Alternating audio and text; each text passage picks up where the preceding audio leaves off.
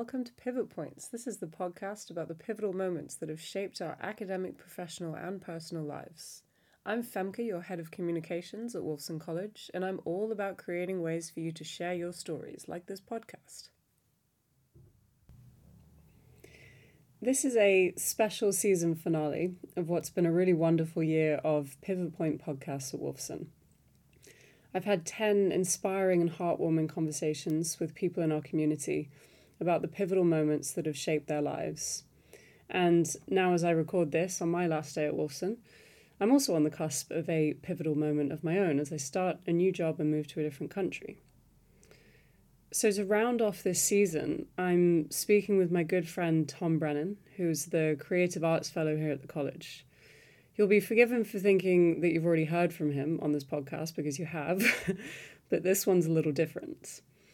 With his years of experience in the theatre industry, he's going to talk us through how nerve wracking nerves can be when we're presenting our ideas in meetings or anywhere. And he gives us some really great practical tips on learning to embrace them. Okay, so what are we doing? This might require some editing yeah, that's as fine. we get along. okay, good. Um, how are you? Great. Today's my last day at Your day? Yeah. How are you feeling about that?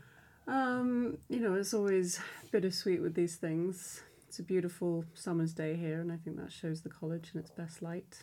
Hmm. Um, it's been a busy day, saying goodbye to lots of people, wrapping things up, and then we have this special edition of Pivot Points, which has nothing to do with Pivot Points actually. Hmm.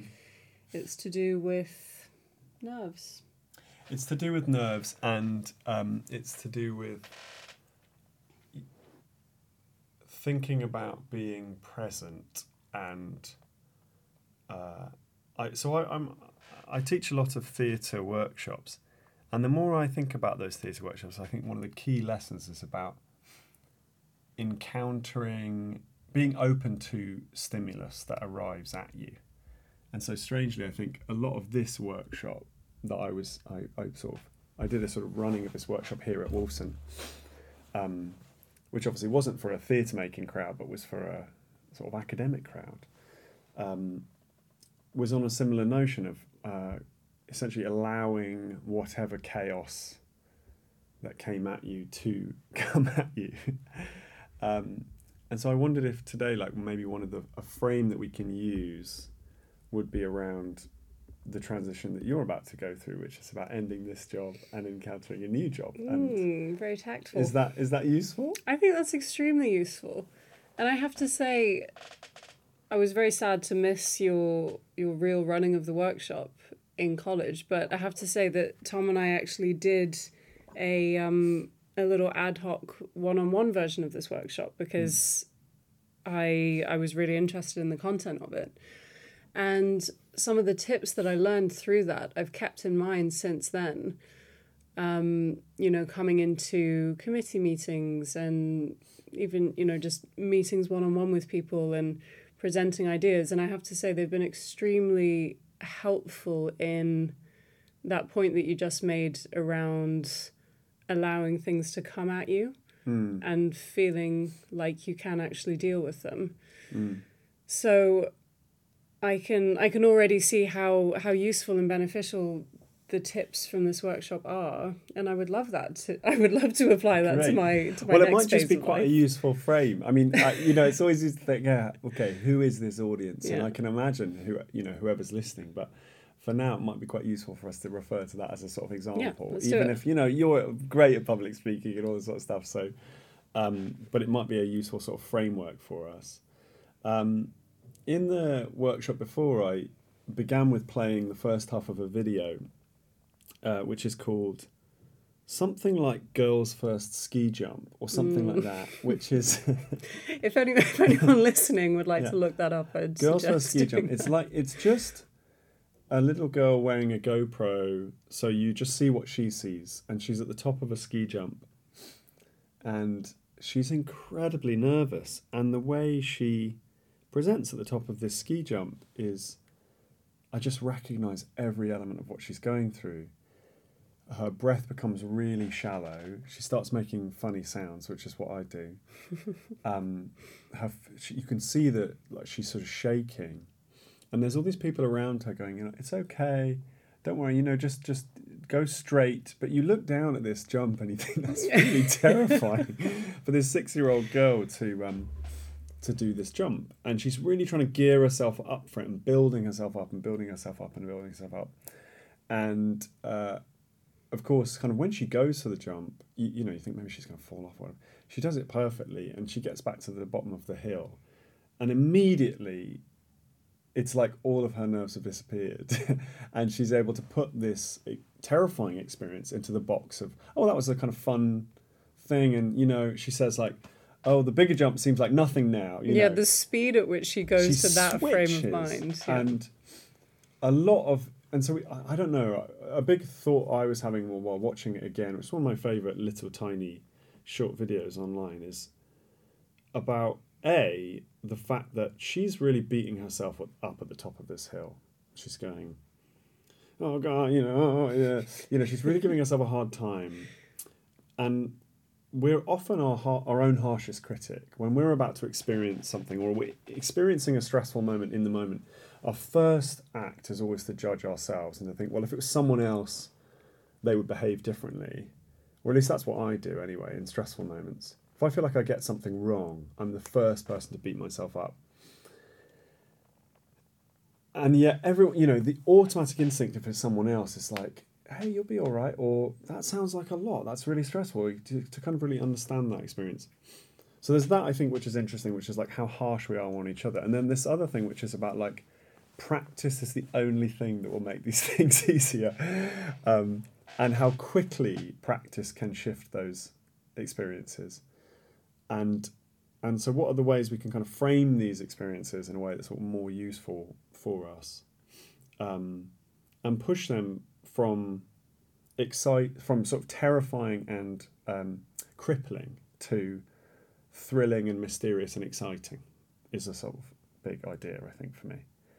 Um, and I think that's really important here at Oxford in this university setting because I think the expectation is so high, and I felt really nervous at loads of different moments being here um, because there's there's it's for me it's always been like the weight of the word. Like you know Oxford University of Oxford like that has a huge weight in my head.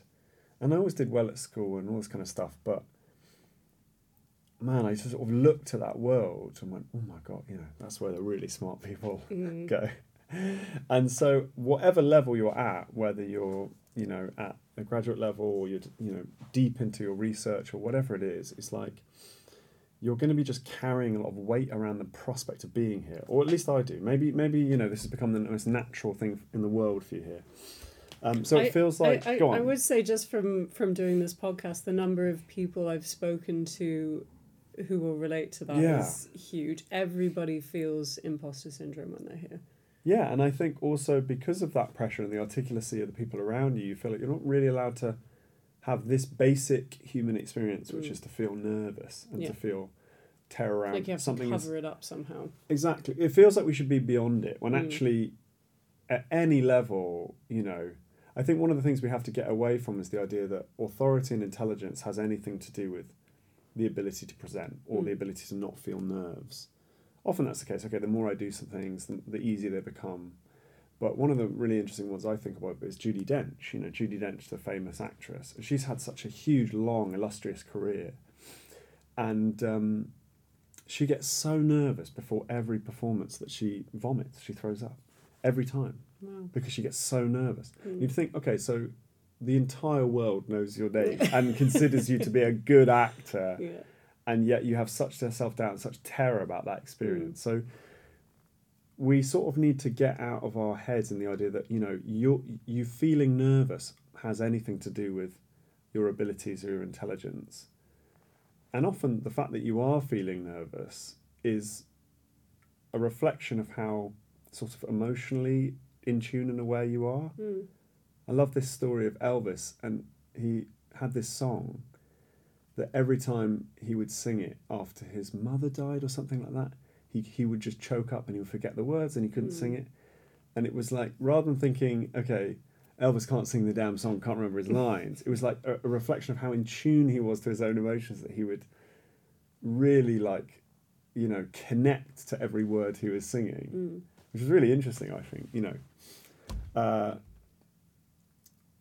that was a bit of a bit of a ramble from me, wasn't it? so a lot of today is to be about like, uh, in a way, it's a lot of this stuff. I think is about acknowledging the vulnerable parts of ourselves and sort of Mm. letting those things be. In acknowledging them, I think we sort of deal with them slightly better. Um, yeah, so that's that's the sort of general focus, and I, I, I mean, I don't think today I've got any like mind blowing tips. Really, it's just a reiteration of some sort of simple truths. Mm. Really, And also, they're not mind blowing to you, but to somebody who really struggles with nerves, they will make a huge difference. Sure, or or at least maybe it's good to like hear them again and give yourself permission to hear those things Yeah. again. hmm Um, so I've worked in the theatre for quite a long time, and that process is very intense because you're under pressure. Uh, always really in, in very short bursts whether you're teaching or you're directing or you're acting there's lots of potential for humiliation. Um, and you get sort of judged in this very public way. Um, and so I think that's probably the reason that I have an authority here is because I've put myself up for potential humiliation many, many, many times. Um, and I told, I'll sort of tell the story of uh, last summer. Uh, I was associate director on this um, big West End show of Lion, the Witch, and the Wardrobe. And there was about 1,200 people in the audience that night in this preview. Um, and that morning, uh, the morning before this other preview, uh, the director called me for breakfast, and we went for breakfast early in the morning. He said, "Well, uh, I, I've just heard that one of the actors isn't going to be in tonight's performance, so you're up." And I thought, "What, what the hell do you mean you, I'm up?" You know. And suddenly, I had to learn about three pages of text. I had to um, be fitted into a costume I'd never worn before. I had to wear these different shoes that I'd never worn before, that didn't really quite fit me, and I had to do the quite elaborate journey across the stage in the performance of that of that show, um, which included riding a bicycle around the stage, this huge stage, and also the biggest stage I'd ever performed in. You know, twelve hundred seats, and. Uh, it all worked out, but it was, you know, quite quite intense and thrilling. But I have to say, like some of these environments I found myself here at Wolfson, have been more terrifying. And and in a way, to think everyone goes, oh, you know, how do you learn all those lines, or how do you, um, how can you perform in front of that many people? But actually, there's lots of architecture around the theatrical experience, which support the actor, um, so they don't have to feel those experiences. So, for example, you know, something I know exactly what I'm going to say. I'm not improvising. I know all my lines, um, or at least I can try to in my in the day I had to learn them. Um, but also geographical thing. You know, I know exactly where I'm going to stand. Someone's told me where I'm going to be. Um, the stage is built so that the lights are shining in my eyes, so I don't really have to look directly into the eyes of the, the audience. I, am sort of slightly blinded. So really, it's just about it's sort of you're walking around in a void Mm. trying to talk, you know. Um, whereas actually in the academic scenario, often you know, you might be across someone at the table looking directly into their eyes. You might be, um, t- you know, talking about um, some of these sort of viva settings. I find that absolutely terrifying. And also, it's your own work that you have to sort of riff around. Mm. I mean, I find that prospect much more terrifying. Whenever I give a speech as myself rather than as a character, it's way more terrifying. Suddenly, it's like I'm on the line rather Mm. than my character being on the line Mm. somehow. So there's all this architecture and performance experience that um, kind of makes the sort of alleviates pressure for, for you as a performer. And in a way, I think it's probably useful for us about thinking about how can we take some of those ideas, some of these little tentpole um, structures and architecture into our academic experiences. So, um, in a way, we're looking for sort of scaffolding, really. Um, that's a sort of a main principle, I'm thinking, in a way, for, Mhm. for, for this sort of stuff. Makes Um, sense. And one of the ideas of scaffolding is to think about an idea of um, circles of energy and attention. So Patsy Rodenburg talked about this idea of there being three circles of energy. Um, first circle, second circle, and third circle. And in the first circle of energy, um, it's with your you're really focusing on yourself, and so the voice becomes quite. I'm really thinking about myself. I'm looking down. I'm looking in. Um, I'm I'm just obsessing about every little thing I'm doing. So often that's a very nervous experience, isn't it? Which is you're completely worried about yourself. Mm. And so Patsy Rodenburg would talk about that being of the past. Mm. So that it's all about the internal, it's about me. Oh Mm. gosh, oh gosh, oh gosh, what am I doing? Oh my god. And you completely lose sense of the context of your current Absolutely. situation outside of yourself. Absolutely. But also we enter that space often. If I you know, if Mm. ever I don't want to connect with the world around me, I retreat to my phone. You know, Mm. it's like I just go Mm. in. That's about me, that's about returning to myself. Mhm. The opposite of that, the third circle is which is a space in which like, you know, we think, you know, aggressive politicians, for example, Mm. or bad Shakespeare, where you go beyond your audience. Mm. You fill the space, but you're not really having a dialogue with Mm. your audience. So, you know, um, hark, bring me my horse, or whatever it is. It's like you're going like you're attacking something Mm. and you're filling space, but you're not really being responsive and Mm. listening. It's like a false bravado. Exactly, which is weirdly so. Lots of people retreat into first circle energy when they're really nervous, whereas I actually think I push out into third circle of energy. Mm. So often, I mean, it's not all the case at all, but you could say generally there's a tendency for, say, a, a lot of women to retreat into first circle Mm. and a lot of men to like push forward into third. Mm. And so it's important we don't like have particular judgment around those ideas because it's you know it's like it's still a defense mechanism to attack and Mhm. to go beyond your audience. Mm.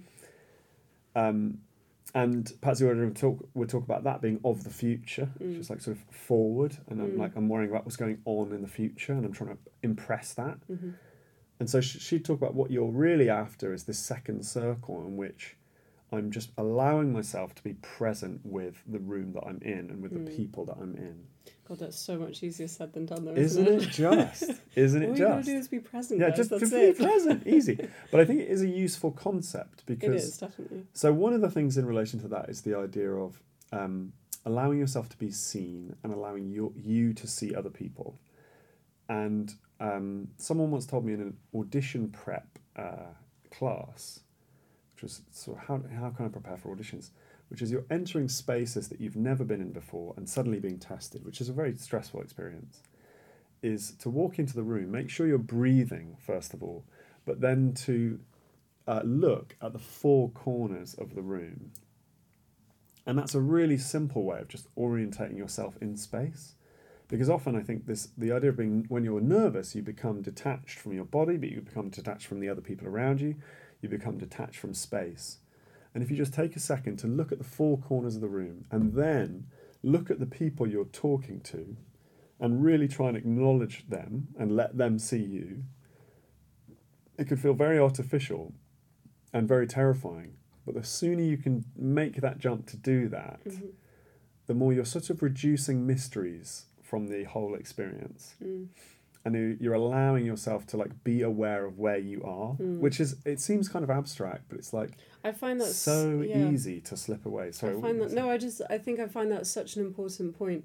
It's so like the temptation for me at least is really to block everything else off. I Mhm. just want to get through what I need to say and say it. Yeah. But in doing that, I close myself off from the other people? Mm, to the extent that it feels the thought of then looking up and making eye contact feels more terrifying because I haven't done it. yes. Whereas if you actually just do it in the beginning, yes. obviously you realize it's not very scary yes. and then suddenly you're more connected and you're more present. But but also sometimes people are scary, right? So True. as in, I, we got a question when I ran the workshop Mm. where someone said, "Well, you know, that's all very well and good, you know, good like us all uh, looking up at our audience and really seeing them, but what happens when I have someone who's like doesn't want, like, is sort of already Mm. against me in some Yeah. way." And you get that sometimes in a workshop with a lot of people Mm, is you'll have one person who essentially has already made the decision and they sort of want to sabotage yeah. the thing energetically. And that's very speaking. relatable for an academic space Yeah. as well because you'll have someone in your audience who does not agree with what you have to say before Absolutely. you even say it. Absolutely.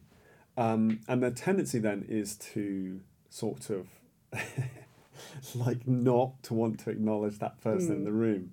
But weirdly, the more you can look at that person and acknowledge that difference and say that kind of that's okay. I don't sort of, which is very difficult when you're trying to defend your own work. Um, in a, I work a lot with. I used to work a lot with teenagers, and one of the best things someone told me about those environments is when you have a disruptive person in a in a group of teenagers, um, rather than you know berating them or attacking them. Again, it's a similar idea, which is like make yourself present with that person. Mm. So for me, it was always about saying, "Hey, are you okay? Are you okay?" Mm. and really asking the question, Like not really a- meaning it. really meaning Mm. it. Are, are you all right? What's going on, or whatever? Um, a really simple question where I was really looking them in the eyes and really making sure that they understood that I was really asking the question. I wasn't trying to play a game with them, Mm. um, but I was really asking them, "Is everything all right?" Mhm. Because they were really disrupting my class, you know. And it's amazing what a difference it makes for people to be heard Mm. and seen in that way. And so the tendency is, of course, to like run away from contact. Mm. But the sooner you can allow yourself to be seen and allow you, yourself to see other people, the more you can actually just get to work Mm. and have a more honest moment with people. So I would say the the only I wonder how that translates in the academic context if you're presenting your Viva, for example, Yes. and and you're getting a grilling basically about your research. Mm. It wouldn't really be appropriate in that context to stop and say, to "Are you okay?" academics, Yeah. "Are you okay?" They'll be like, "Yes, this is my job." Yes, yes, yes. Absolutely. So how like yeah. so you can't really do that in that context, but No. how do you deal with your nerves and your feeling of being attacked in that context? Well, maybe part so part of that "Are you okay?" feeling is about saying, okay, I'm I'm going to really like see you dis- without the baggage of okay, this person being the naughty kid. Let's say, Mm. hey, like let's not brand you as the naughty kid. Let's brand you as a kid who needs to be heard for a brief moment. Mm. And of course, like the academic, your academic superiors are not needing to be heard in the same way, but there is a dynamic between you. Mm. The more I hear about those sort of Viva settings, the more terrifying they seem to me. Mm. But I think there's nothing that, and maybe I'm getting this absolutely wrong. It's okay to say maybe or Mm. I don't know, Mm. but to to take on board the point that someone is making. I mean, I think one of those things in terms of active listening, which is like someone attacks you Mm. or your, let's not call it attacking, Mhm. critiques your academic ideas. Mm.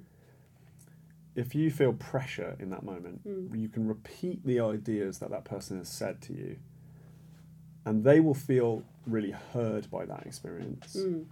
So rather than like, no, that's wrong because I'm, I'm in third circle. Mm. So you're saying that this, this, this, and this. That's a really interesting point there, but I also think this, this, and Mm. this in my work, or even I didn't really cover that in my work here, but this is Mm. how what I'm doing here. And by repeating their argument back to them, it also gives you time to process it before you start coming out with a response. It's not a race. It's not about. It's not about key, yeah. pushing away any flaws in your own Mm. academic work. It's about Mm. hearing. hearing that Mm. because actually that's useful if you, you're being a you're being a good um, you're being a good academic Yeah, You're good student. a good student if you're Grade able to really take on new information in that way Yeah, I think that's right. which is the same in terms of being on stage which is what happens when something chaotic happens Mm. um, when something doesn't go to plan, Mm. when you forget your line, for example, you have choices. I stay in character, I try and breathe through it, I try and figure it out, or I run from the moment, I freeze, or I run off stage, or I go, oh God, what have I done? you know, uh, there's as many options, but the most superior option is to take a second to maybe repeat the last line Mm. hmm Just give yourself, your brain some space and to, try not to judge mm. it. Mm. As soon as you start judging yourself and beating yourself up, you're in the past or Mm. you're in the future. Mm. I had an experience where I forgot a line. No, it was oh someone else forgot a line Mm. on stage. And I was suddenly so concerned for them and for what was going on and what was going to happen to the show that when it came to my line, I wasn't ready Mm. and I forgot my line. Mm. And suddenly it snowballed and the whole scene was chaos. Instead of, ah, they've forgotten their line, that's okay, that's in the past, let's move on, you Right. know? Let's be present to this moment. And often I think this snowballing feeling is the worst, right? Is that Mm. I enter a space um, I'm nervous for that moment. I feel like I mess up my beginning, and suddenly I'm judging myself, everyone hates me, and I can't get out of that rut at all. So I would say, is that we'll come on to this a little bit later, which is just about like, do repeat the first thing, you, just practice the first thing you're going to say out Mm. loud. Mm. When I was doing this presentation to these people, I only really rehearsed the beginning Mm-hmm. so that I could set myself up on the right foot. And it feels weird to also walk down the street and say the first lines of your Mm. whatever that thing is. But where do you want to begin? And again, you know, in an academic context, that might not be how you're able to begin because someone might begin your Viva, for example, with a completely left field question that you're totally not prepared for. Mm. But even the process of setting yourself up for here's how I might begin, you're just giving yourself a bit of scaffolding and a little bit of structure. Mhm. Um, so I think that structure idea is really important. Mm. So also in terms of this idea of like how do we access this second circle, because Patsy Rodenburg would talk a lot about um, life really taking us out of second circle in loads of different ways, particularly sort of modern life. It's Mm. like okay, my phone takes me in. You know, um, so many elements like feel combative in a certain way and push me into the third. It's like how can I just remain in this like non-judgmental, open listening state? It's Mm. really hard. Mm. Um, Unless you practice a lot of meditation.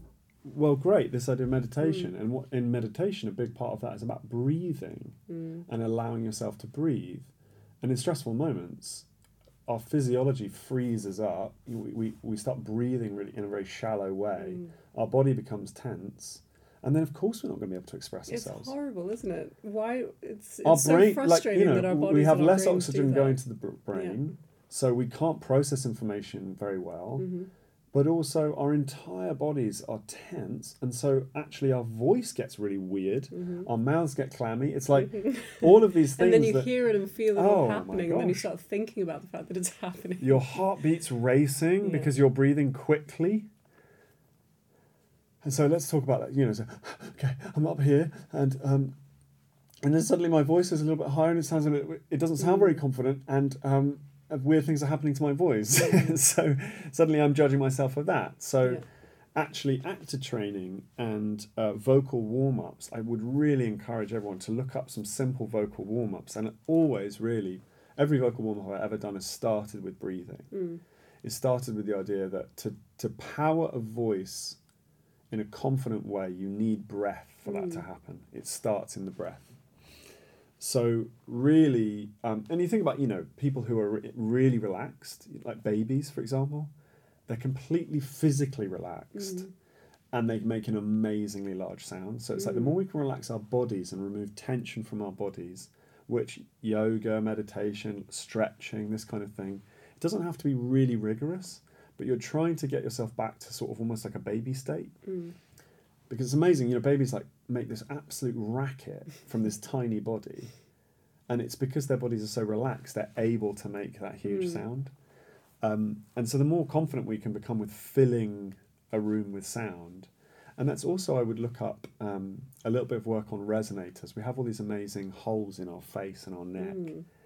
And if you can start to become a bit more familiar with using those spaces in the way that you present, you'll have a much more resonant, pure, and like powerful sound. Mm.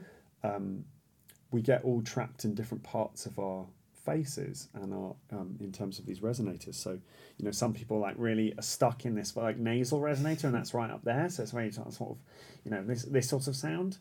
Um, or like back here, if you if it's like right in the back of the throat, it's like I've got a slight terror of like pushing forward, but it's like right in the Mm. back of my throat. And often singers talk about singing into the mask, Mm. and so you're trying to push that sound forward into the front of your face. So actually, if I'm talking now, I'm just pushing that sound slightly forward into the front Mm. of my mouth, and that's a really subtle shift. But if you can start to become slightly more conscious of where your breath is, and where sorry where your voice is, and where you're pushing that voice, Mm. you can sort of make you can have a bit more control, and you can find a slightly richer sound for yourself. Mm. Because again, nerves push us into this tightness. If I rise into my shoulders, I'm compressing all this space in my neck and my face, Mm. and suddenly it's a much less confident sound. Mm. And that's just from me rising up my shoulders.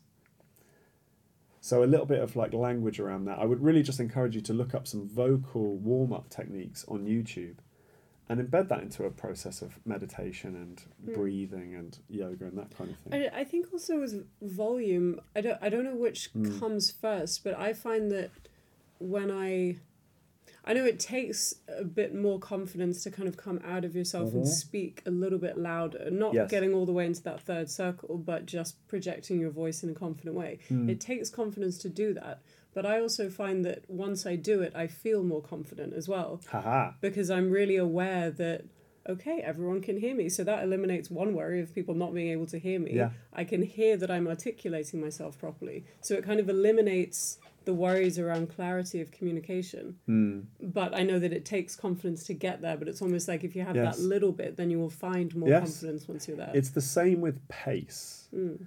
My feeling is that generally people talk too quickly. Mm. and that it takes if you see a really um, really experienced actor someone like mark rylance for example he doesn't talk that quickly Mm. and you see a lot of young actors and they're filling it with all this stuff right they're sort of like um, gesticulating all Mm. over the place and they're talking really quickly and it's really ener- it's always energetic Mm. and it takes a lot of confidence to say this is enough my voice here is enough Yeah. and that's the same in regards to um, projection which is like it takes it takes practice Mm. and confidence to be able to fill a room but once you can do that then you you're not overdoing it Yeah. you're saying this is enough and i know what to do and and again i think this idea of practice is so vital Mm. of course, if you're finding yourself in a state where the idea of public speaking in any form or sort of, you, you know, even one on one talking is so terrifying, um, you know, it's all easy for me to say, oh, just practice. Mm. But actually, there's lots of ways that I practice, um, you know, walking in the street and, for example, preparing for this presentation, just saying my words out loud to the street. Um, the worst that's going to happen is that someone passes me and thinks I'm insane. I'm sure that's happened before. I'm sure it has, but I'm not going to see them again, and It doesn't matter. It does doesn't really doesn't matter. matter. um, but it's amazing for me how our lives and our like, particularly I'd say like our teenage years, can really mess up our connection Mm. to our voice Mm. and our physiology. I had such terrible posture by the time I was 18, Mm. and you could hear it in my voice. You Mm. could, and it shifted the way I was able to, and the sounds I was able to make. Yeah. Is there a lot of practice that you're able to? It's about having options, really, isn't it? Um, I can fill a room if I need to, Mm. um, or I can say, you know, I'm going to take time to say this sentence Mhm. rather than racing through it. Mm. Maybe I'm talking too quickly on this podcast. I don't know. You know. I don't think so. Maybe I'm just used to your cadence. Mm. I don't know. Mm. The other thing I would suggest is um, having a little mindful, imaginative moment before you start your stressful experience, which is about giving yourself a little dress rehearsal, Mm. Which is about saying, before you're going into this um, stressful moment, just imagine yourself, maybe from the third person almost. Imagine watching yourself going into the room, where you're going to sit, what those first lines are going to be. Um, essentially, just give yourself a bit of permission to imagine that experience rather than saying, I just got to get through it, I've got to get through it, Mm. and racing through that experience. Just give yourself some permission and time Mm. To imagine those first few moments of that experience. Again, it's that's a just a harder- safe way to like prepare. Yes. I was just going to say it's a lot harder when you don't have, you know, a spare 30 minutes directly before Yes. and you have to go, for Yes. example, you know, from a into a back to back meeting or something like Oh that. Oh yeah, yeah, That's yeah. a lot harder. And sometimes stressful moments can surprise you. I had an experience recently where a meeting sort of came out of the blue and I didn't think it was going to be stressful at all, and suddenly it was. Mm. And That's again, hard. the only thing I could do was in right slap bang in the middle of this meeting, Mm. and I think I was even halfway through a sentence. Is just take a second and Mm. take a breath. And instead of imagining that suddenly everyone's going to hate me for that, Because that's what we imagine, isn't it? isn't it funny like, though? what's going to happen if I stop for a second? It's so interesting the way that if it was anyone else, you'd be like, Mm. oh, they're just taking a breath. Yeah, Oh, you they're just taking you a second. think twice about it. The worst thing that you, you do is you go, oh, that's got a kind of bold move, or that's a long pause, Yeah. or It almost um, exudes. I hope they're okay. yeah, exactly. yeah, That's all right. yeah, That's absolutely fine. it's completely No. fine. It's fine when someone else does it. I met a really successful theatre director a few years ago um, with my company, and it was extraordinary because it was the most extreme example of this, where he would take you know minute long pauses between phrases, and it, it was kind of unbearable, but also it A did minute is quite long. it, it did exude a level of confidence around that space. Yeah. I don't need to fill it. I'm just going to take a second to think of what it is what I want to say. Yeah. Fascinating. Mm. Really interesting. Yeah, I agree. Good tip. I, uh, at this point in the workshop, I've just got going through my little presentation here. It's becoming slightly useless because I. um, again, I'm just giving myself a minute. Give yourself a minute. Be confident with it. Great. Um, I, I might just talk briefly a little bit about structure, which um, isn't really that appropriate. Like I'm not really giving you that much structure in this in this workshop at all. Um, but I like to think, and this this is more about presentations, I would say, but it's about what are the questions you're setting up at the beginning of your presentation, and how are they being answered or concluded. When we're building um, one of our plays, we often just talk about setups and payoffs. And sometimes the setups and payoffs can happen immediately. For example, who are you? I'm Hamlet. Thanks for okay, great. We know there's a setup. Who are you? And there's a there's an answer there, which is I'm Hamlet. Great. Okay, that's not a line in Hamlet, by the way. who are you? I'm Hamlet. Okay, Um, but if we think about structurally Hamlet, first scene, Ghost of Hamlet's father. The proposition of this first couple of scenes is Hamlet, um, I've been murdered, avenge my death. Ah, the question is, is Hamlet going to do that thing? That's set up. What's going to happen in the last scene? It better answer that question. And it does, but not in the way that you expect. So I love this idea in terms of any kind of storytelling, any kind of presentation, which is the journey can be um, long and meandering and strange, but we have to answer the questions we're setting up at the beginning in some way. In Romeo and Juliet, they tell us the entire plot in the first few lines. We know that they're going to die right at the beginning of the play. The interesting thing of watching the play is how does that happen? How do we get there? So, really being clear about your sort of mission statement at the beginning of a presentation and then allowing yourself to go on a journey is really fabulous. But making sure that you always return home at the end, I think is really useful. And that idea can happen across an entire presentation or an entire narrative or an entire story, but can also happen in very small ways throughout the, the piece. Ah, what's you know what's this? Ah, um, it might be essentially question, almost saying like, um, here's my big question, and that's going to be answered at the end. But within that, there's lots of different questions that are going to be answered again and again and again throughout the production. It's a very simple idea, but the idea of setup and payoff. Hmm. Um, you might also talk about in terms of tension and release. Chekhov's gun is an idea. It's like if I put a gun at the beginning of the in Act One, it's got to have to be fired in Act Four. Hmm. And it's in storytelling terms, I think that's really useful. Hmm. I might not even know what the question is specifically. I'm not might not make that very clear, but I want things to be paid off. That's a sort of natural rhythm we all have as human beings. Is we mm. like things to be completed and paid off. Mm-hmm.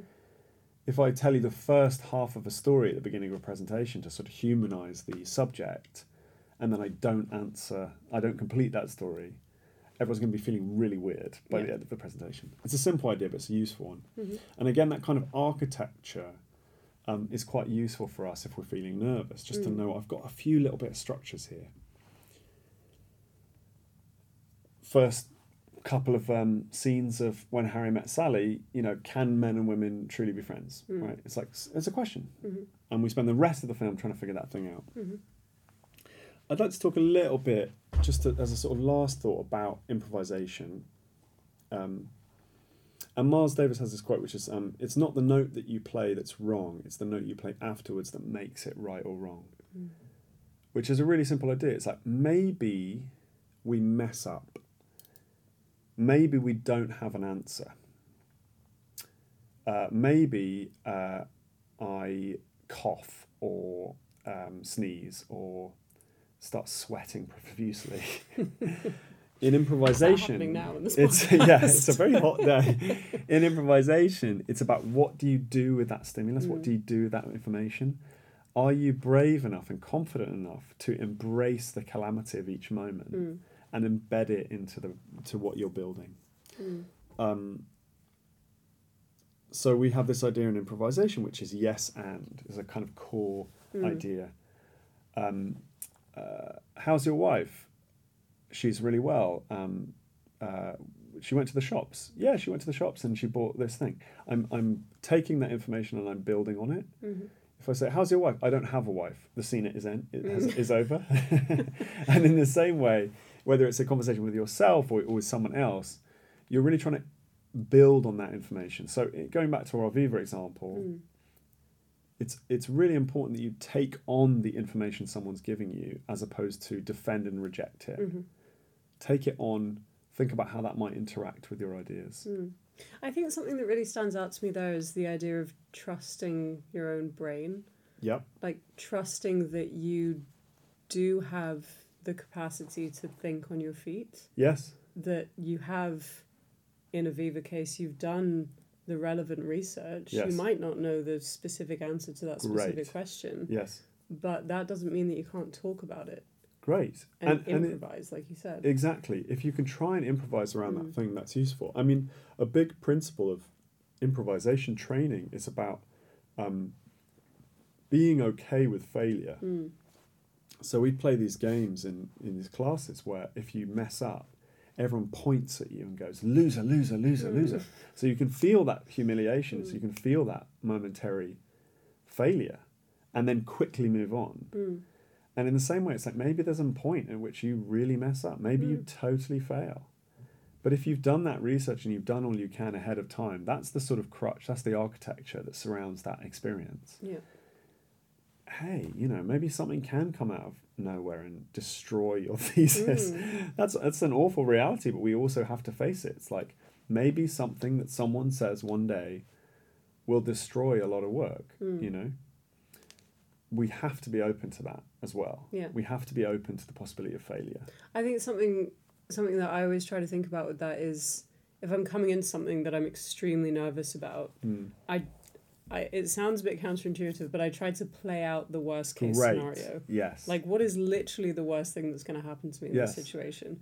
Generally speaking, the answer is not I'm going to die or Yes. something awful like that. It's okay, I might feel a bit embarrassed Mm. or I might not know the correct answer to this question, but I'll be okay. I'll say Yeah. something like, I don't know, but I'd love to work with you on that. Great. Which kind of relates to what you were Yeah. saying about, uh, and what was it? And yeah, or yes, yes and, and yeah. yes. It's yes. like, I'll give you an answer and I'll build on it somehow. Brilliant. Exactly. And how much energy do we, do we normally spend on things that we can't control? Yeah, I, I, I can't control if the person opposite me suddenly has this idea that, Yeah. you know, brings this completely new territory into the field of vision that I had no idea about. No. I can control doing as much research as I can, for example. I can't control all the research that's out there. No. I can't control the fact that it's raining and my suit is soaking wet. I can't control the fact that um, the room is really cold Mm. or whatever it is. It's like, I think that's such a such a useful point. Focus on what you can control. what can I control Mhm. and just breathe through the stuff you can't control. Yeah. It's really and important. listen. Mm. Um, and uh, this idea of improvisation again, like going back to this idea, it's like c- control and, and, and Mm. non-control. It's like that doesn't mean a lack of knowledge and preparation as well. Mm. Is that I can be open to that experience and I can be open to failure. It doesn't mean I'm so I'm dossing it. It's like improvised Shakespeare, which is this sort of genre of you know, well, there's improvised everything really, but improvised Shakespeare I do find very interesting because not only are they generating a whole new narrative every night, every Mm. time they do the performance, but they're also trying to do that within the structures of Shakespeare and in iambic pentameter that is often rhyming. Mm. So they've built, but that seems like an impossible task. But to build that, they always have structures around that that makes it easy for, for them. Mm. I know exactly how to. Um, I, I, I've got. I get really good at rhyming. That's one Mm. thing. Um, we all understand the structures and, and, and how a comedy works or a tragedy works. Uh, we've read all the plays, so I know how they function. And also, at a really basic level, going back to this idea of like, how do I begin? Is we're always going to begin the show the same way. We're always going to begin saying, "Welcome to the Improvised Shakespeare Company," and da, da, da, it's like there's always this set script at the beginning of most improv shows, Mm. and it's just about settling everyone down Mm. and understanding the rules of the game, and then we can kind of go um, go crazy from there. Mm. So I think it's again, it's like what crutches can we give ourselves to just help that process? Mhm. And you know, we just like never want to look like an idiot, do we? I Mm. mean, that's just the worst. That's that's the Thing. aim to not look like an idiot. so how can you prepare yourself for, for looking like an idiot? Mm. One way for anybody local to Oxford who wants Yeah. to prepare themselves for looking like an idiot, um, somebody told me about this thing recently called Toastmasters. Okay, Have you heard what is that? So I'd never heard of it before, and I was talking to my to my friend about you know all of this stuff. It was shortly after we had talked about your your workshop and nerves and presenting, and he was like, "Have you ever been to Toastmasters?" And I was like, "Never heard of it." Basically, it's a it's a worldwide club. Let's call Uh-huh. it a club. Um, basically, for people who want to practice presenting and public speaking. Mm. There's a place in Summertown where people Right. go and they do this every week. And basically, you go and whoever's presenting it, you know, Wow. you can you either get called up or you volunteer to go up, and you just have to stand there and answer a question. And the question is completely random. Could be any, Wow. you know, could require any Wow. kind of structure of an answer. You have no idea what it's going to be. Um, it could be something like, talk to me about the advantages of, you know, cheese over butter Yeah, like something that you that you don't know anything about yeah, yeah, yeah. but Brilliant. then it requires you to just dig into your brain think about what you do know think about what you might be able to spin in the right way yeah. and just think on your feet for a minute Yeah. and say stuff But also, what's great about that is no one really cares Mhm. if you succeed or fail. And sometimes the most successful moment in that would be the the terrible failure. mm. Like that's the one that we'll enjoy celebrating with you on stage. And it's like all comedians would talk about that thing, which is like you have to get up there and die. You know, you Yeah. have to like over and over again, really fail Mm. to be able to be prepared for that experience. I think that sounds really fab. yeah and it, excuse me it is it's all over the world so when i move to nairobi i'm going to join Brilliant. the club there and start Brilliant. practicing Amazing. so amazing. exciting cool. That's cool. Is there anything specific? This is a very leading question. Mm. In relation to your new life and your new work that you're sort of feeling a bit nervous about? So something that I do find difficult. Um, so for context, I'm moving on from Wolfson, starting. I've already started a new role with a climate communications agency. Um, it's a completely new company, so what we're doing right now as a communications agency is trying to get clients, Mm-hmm. and the clients that we want are startups in the climate action space of all different sorts. So something that we're doing a lot of right now is pitching, and pitching requires Yeah. confidence, Yeah. full belief in your ideas, a kind of relentless ambition to build a relationship with this person and essentially build a business partnership with this with this person with this other company. Mm. Um, so pitches I find really hard. Yeah. And I was thinking when you were talking before about structure and coming home to something, Mm. I think that's super important in pitches. You have to start, this is literally just what I've been thinking about and learning as I've been doing them. You have to start with whatever their problem is. Yes. And as a communication agency, generally speaking, the problem that our potential clients and partners are facing is that they don't know what their story is, or at least they don't know how to articulate it. So if you think of their organization as a person, they don't know who they are. Mm. So we kind of present that as the problem at the beginning, and then we talk through all of these ideas around who they are, who they think they are, Mhm. where they might go, or where we might be able to take them. Mm. And we present them these ideas, these different directions, Mm. and then we kind of try to bring it back to that original question. So it's like we take them on this journey and then at the end we say something like, "Do you feel that that answers your question of who you are?" So we pose the question. Wow. We go on this huge, you know, soul searching journey together. And that's just the pitch. and that's just the pitch. Wow. And that that requires preparation and research because Mm. we have to think through what we know about this company and the people who work there and why they do what they do. Mm. We have to develop stories, Mm. so kind of vision stories, purpose stories, mission stories. Mm. So we develop their sort of written stories, but then we also develop their visual stories. Visually, where might we take this brand? Where might we take this company? Mm. and that it it's on one hand it's a lot of work to do before you've already started working with this company but you're not going to get there Mm. if you don't take them on this journey and try to do something together Mm. and that i think it fits quite well with your with your story architecture I think that's really good. Everyone like yeah, we all want to come home. Don't like I think that's that's nice. we all want to be sort of taken by the hand yes. or your, your listeners want to be taken by the hand and brought home I think a lot about audience and who you're making things for. Because I suppose that experience, I think, going back to this thought, it's like things we can't control, mm. is that you might do all that work Mm.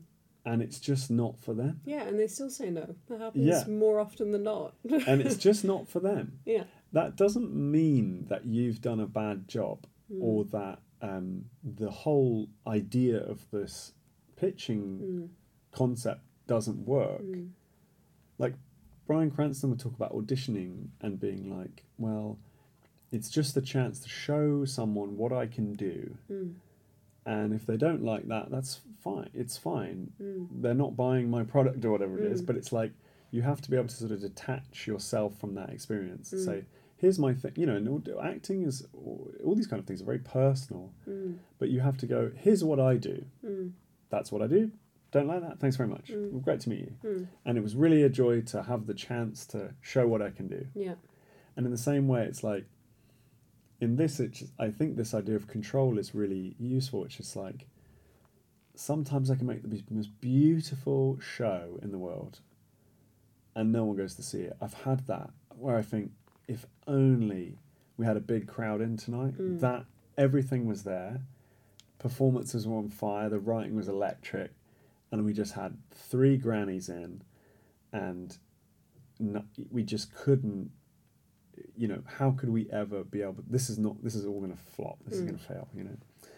You have to be able to celebrate those things Yeah. whether they succeed or fail somehow. Yeah.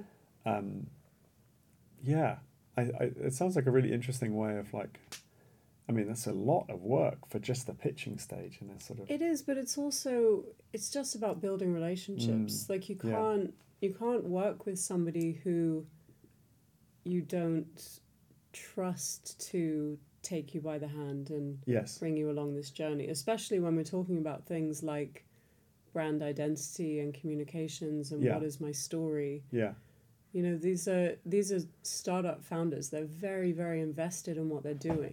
mm. They do it because they're passionate about it, and it's frustrating to them that they don't have the tool, the tools or the skills to articulate that passion necessarily in the right way. yes but how valuable it is for them to feel heard as well if you can articulate Mm, what they mean Yeah. back at them mm.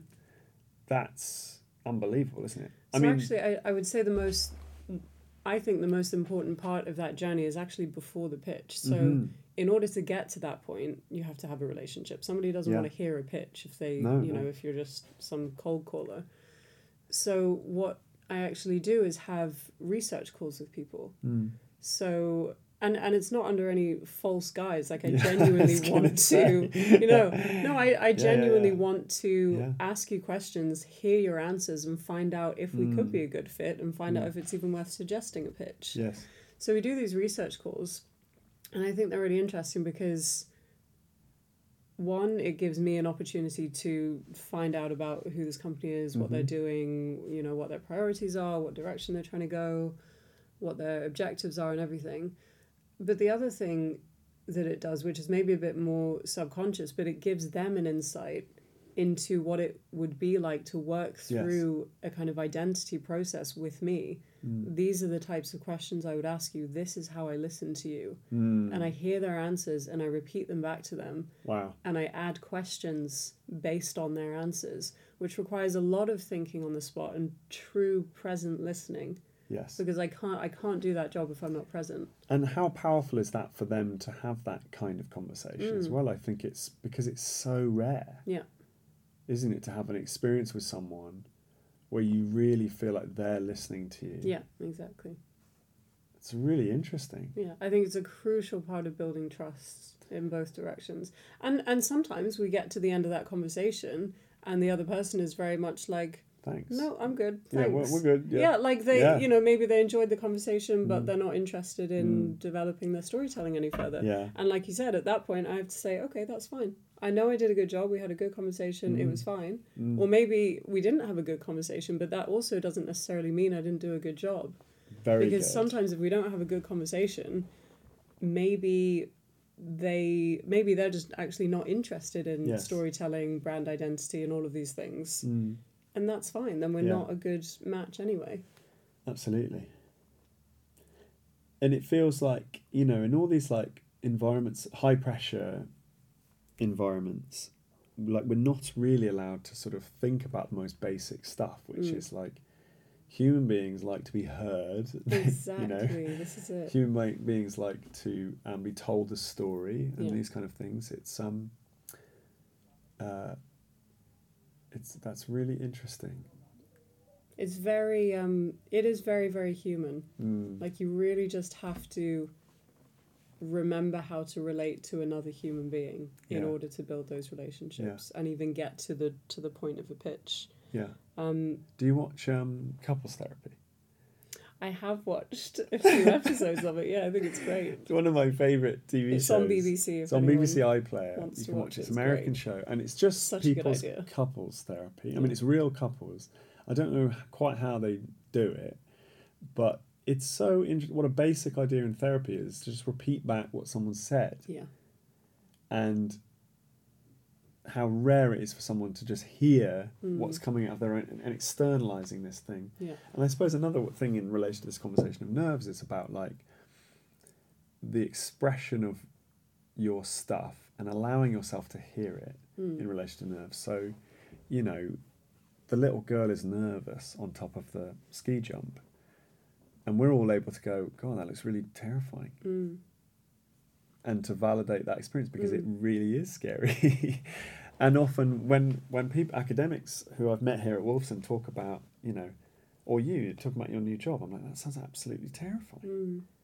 It's all completely natural for you to feel terrified at that experience. Yeah, I do feel terrified at it when I'm doing it. Not so, Right. not so much the, the research interview part, but the no, pitch no, part. yeah, I'm sure. The pitch part, I, f- I feel very nervous. But how often do we go through life and going like, well, other people seem to be doing it, so like, you know, what am I getting myself worked up for? yeah, And yet, there's loads of environments in life that are, are completely stressful. yeah, and it makes it so much worse when you think, oh, but so and so's really good at it, Yes. so I should be good at it. That's not Yes. going to make me feel any better. But I always say that to myself. acknowledging like the sticky, gooey parts of yourself, and Yeah. like I think it's, It's super hard. important.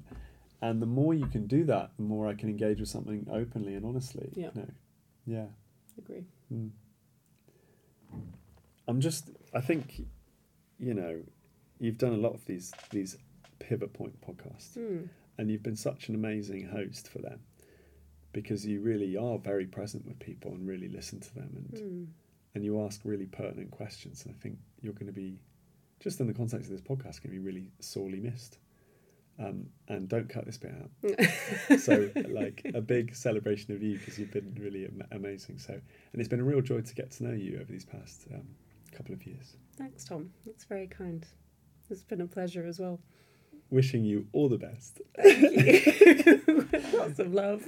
I, I think about this podcast and thinking like how like you know we're talking about being present, but how much are we also like putting on our podcast voices? Do you know what I mean? Mm, I know.